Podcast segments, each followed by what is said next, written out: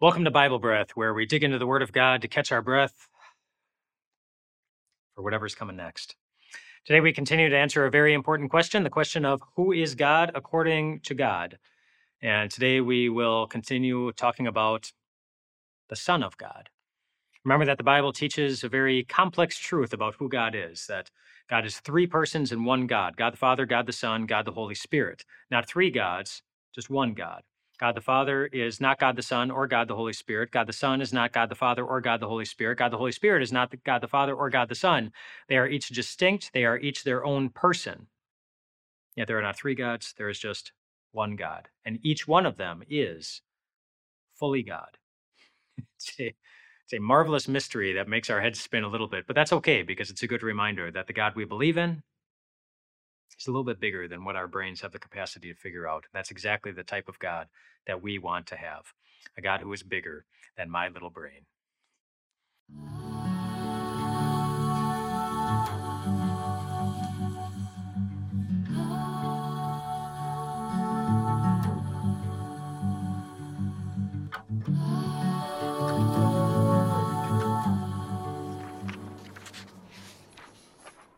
As we continue talking about God the Son, I would like to begin by talking about an Old Testament prophet named Hosea.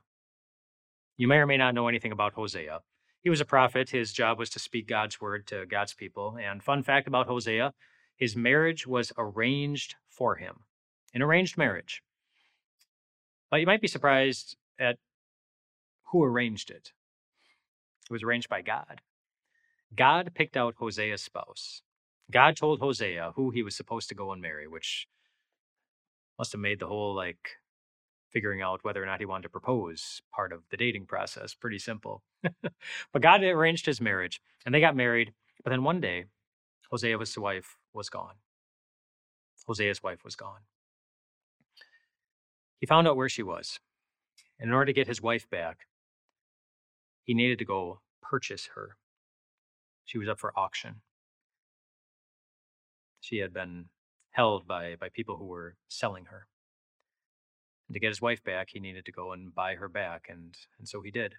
He went to the place where his wife was being auctioned off, and whatever anyone else bid for her, he was willing to pay.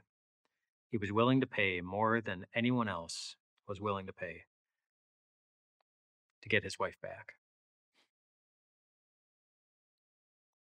Ever wondered how much somebody would be willing to pay for you?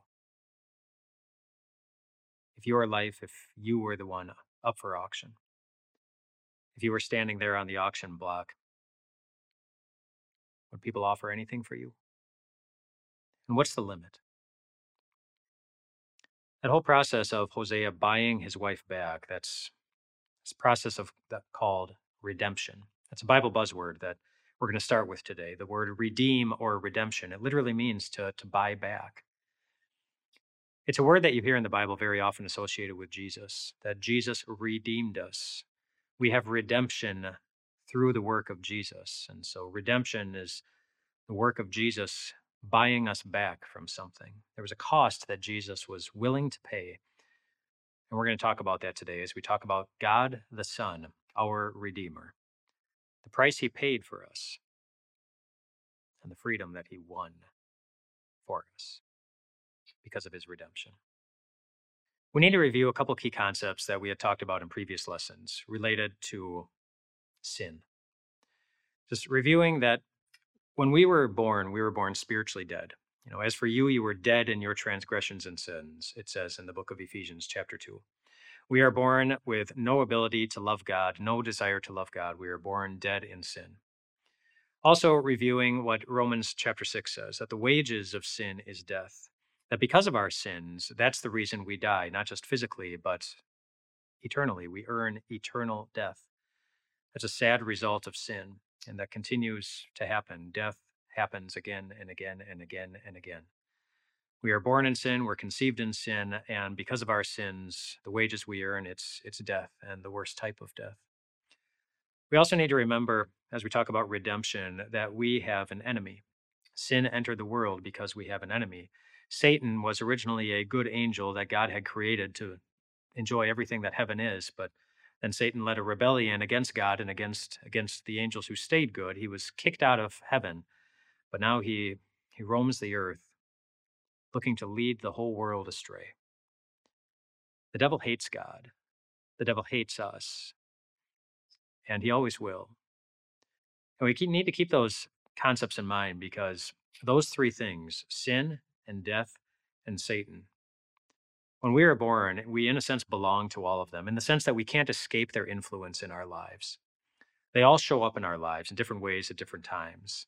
Power of sin shows up as we give into temptation, as we promise that we will never do that horrible thing again, and then we get either really close to doing it or we actually go ahead and do it.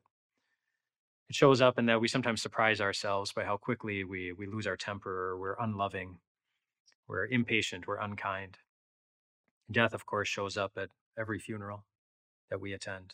It shows up in our bodies as they get older and they start becoming weaker and weaker and weaker.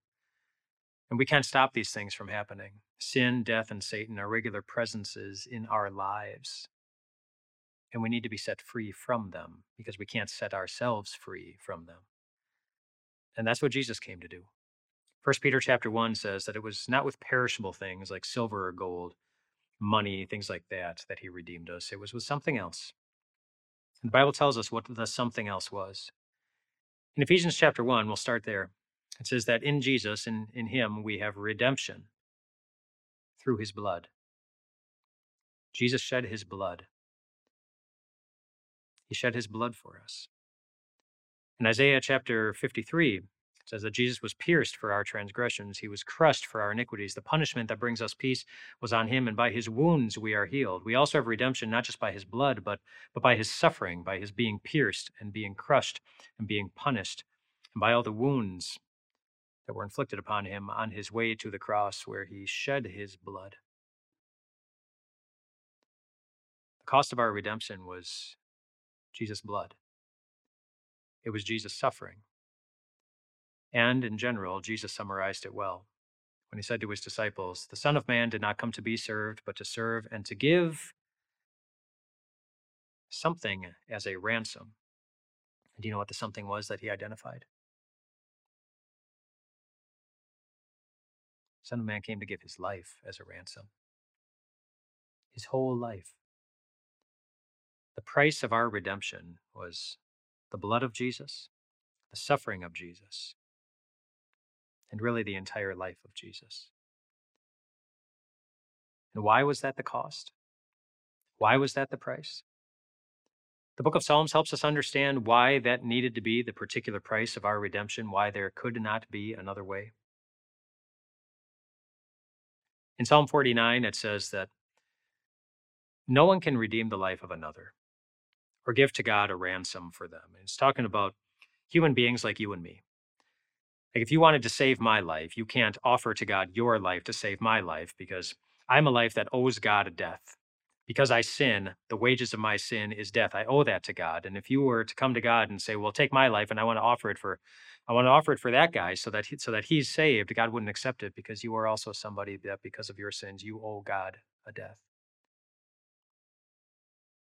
But Jesus didn't. Jesus didn't sin. His life was more valuable than yours and mine. And so when Jesus comes to the Father and says, I offer my life, I offer my life,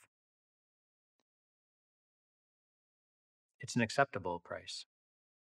It's something that is far more than you and I could ever give to God. Psalm 49 goes on to say that the, the ransom for life is costly. It's costly. And in the Bible, multiple times, the Bible refers to the blood that is inside of us as symbolic of life. And that's why the shedding of blood was so important and why you see it so often throughout the Old Testament in the sacrifices that God had, because blood represents your life. If you remove the blood from a person or from a living being, then that living being no longer has any type of life.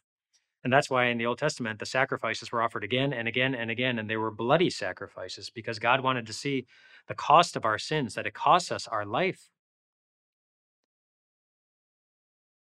But he worked something else into those Old Testament sacrifices.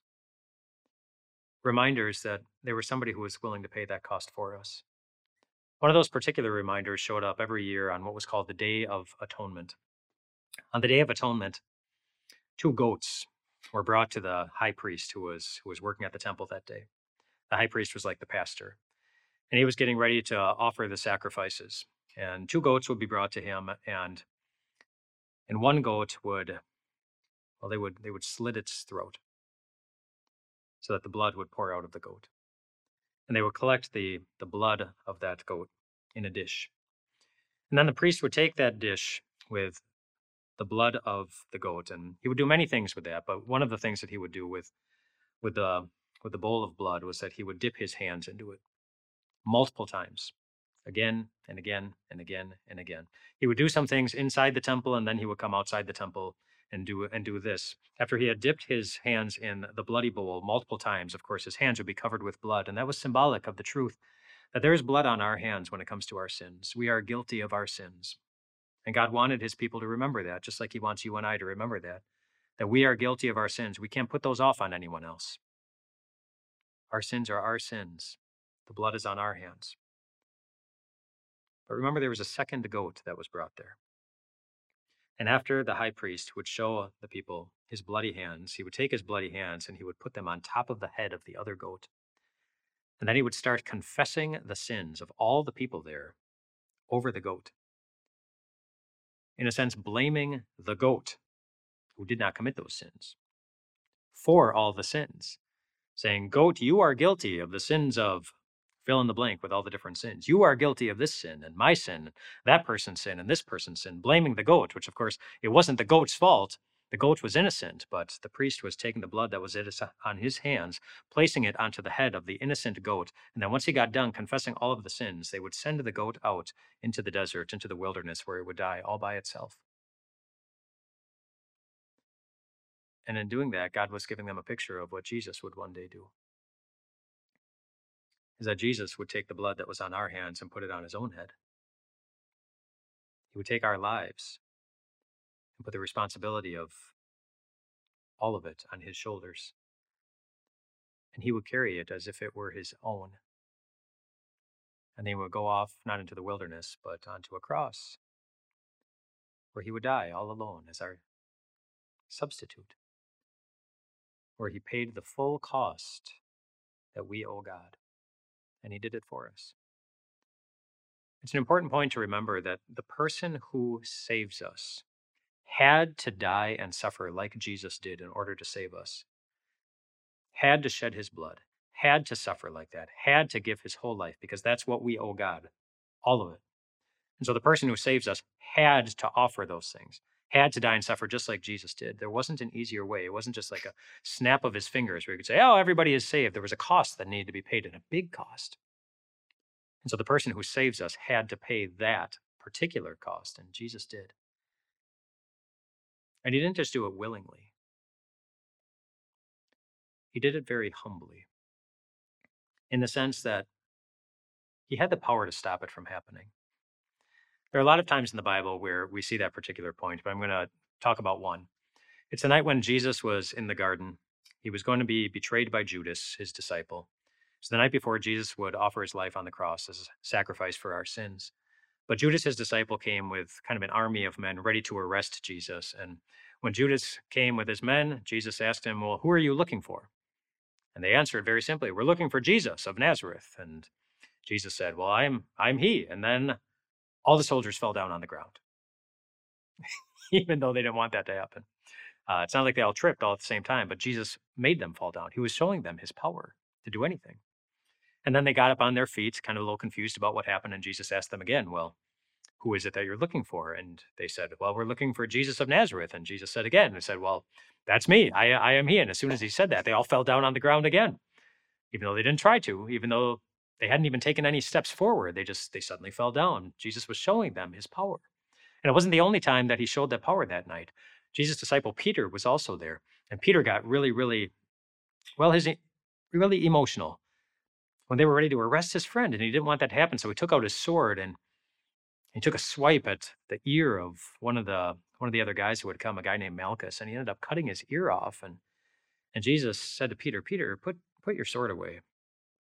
And then he picked up the guy's ear from the ground and put it on put it back on the guy and healed it as if it had never been cut off. Again, showing his power to be able to do anything. And yet, even though Jesus clearly showed he had the power to do anything, he allowed himself to be taken that night. He could have stopped it from happening, but he didn't. He humbled himself by choosing to not use his power to set himself free. That's what the book of Philippians talks about when it says in chapter 2 that Jesus made himself nothing, taking the very nature of a servant, being made in human likeness, being found in appearance as a man. He humbled himself by becoming obedient to death, even death on a cross. Jesus humbled himself by not using all of his divine power, by not revealing all of his divine glory. And he did that in multiple ways. If you um, if you're familiar with the Christian Church, you might know that the Christian Church has some historic creeds. A creed is a confession, something that we say that we believe is true. And the Apostles' Creed and the Nicene Creed and the Athanasian Creed are probably the most famous creeds that they are. They go back a long ways. They each have their own history, but but they go through different parts of the life of Jesus.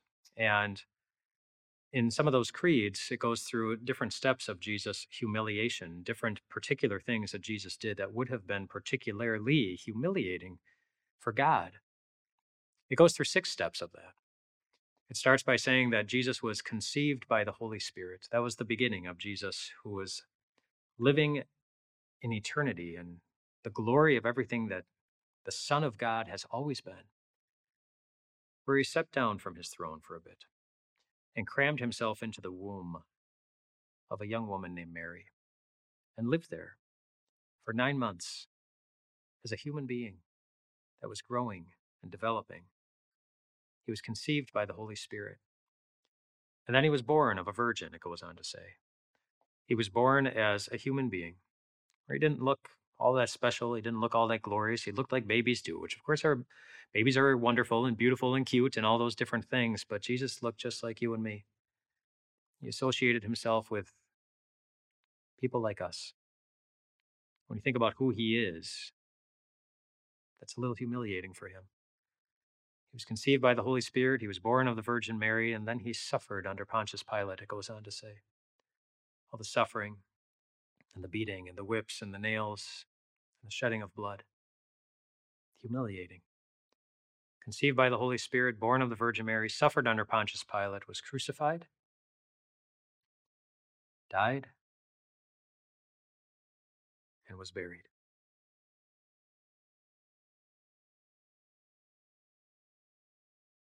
I don't know if you can look more humiliated as God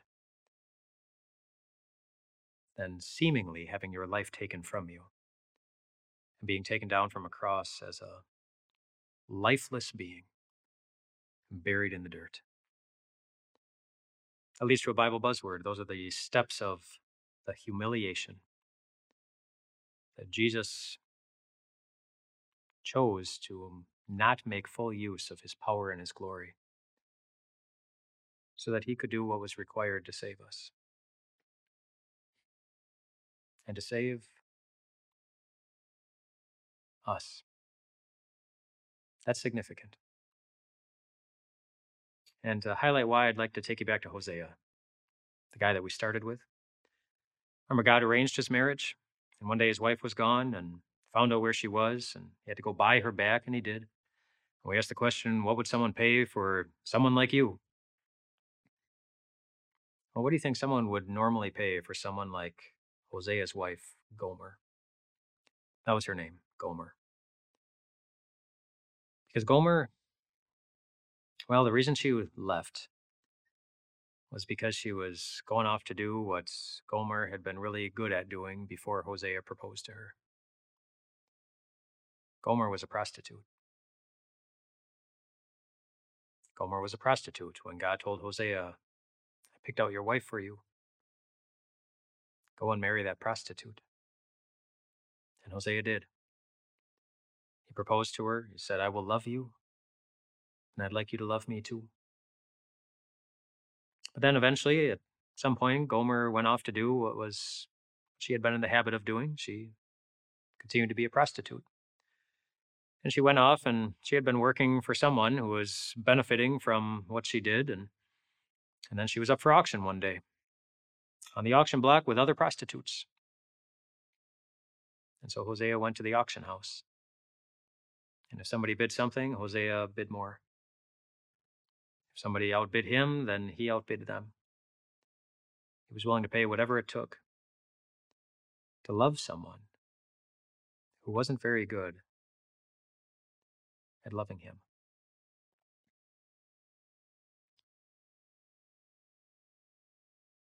It's what Jesus did. He loved someone, willing to pay the highest cost to buy back individuals who aren't always so great at, at loving him. I don't know if you'd consider Gomer the worst type of person. But I bet sometimes you feel like you are. When it's just you and God's word. When it's just you and your conscience. When it's just you and you're feeling guilty about something.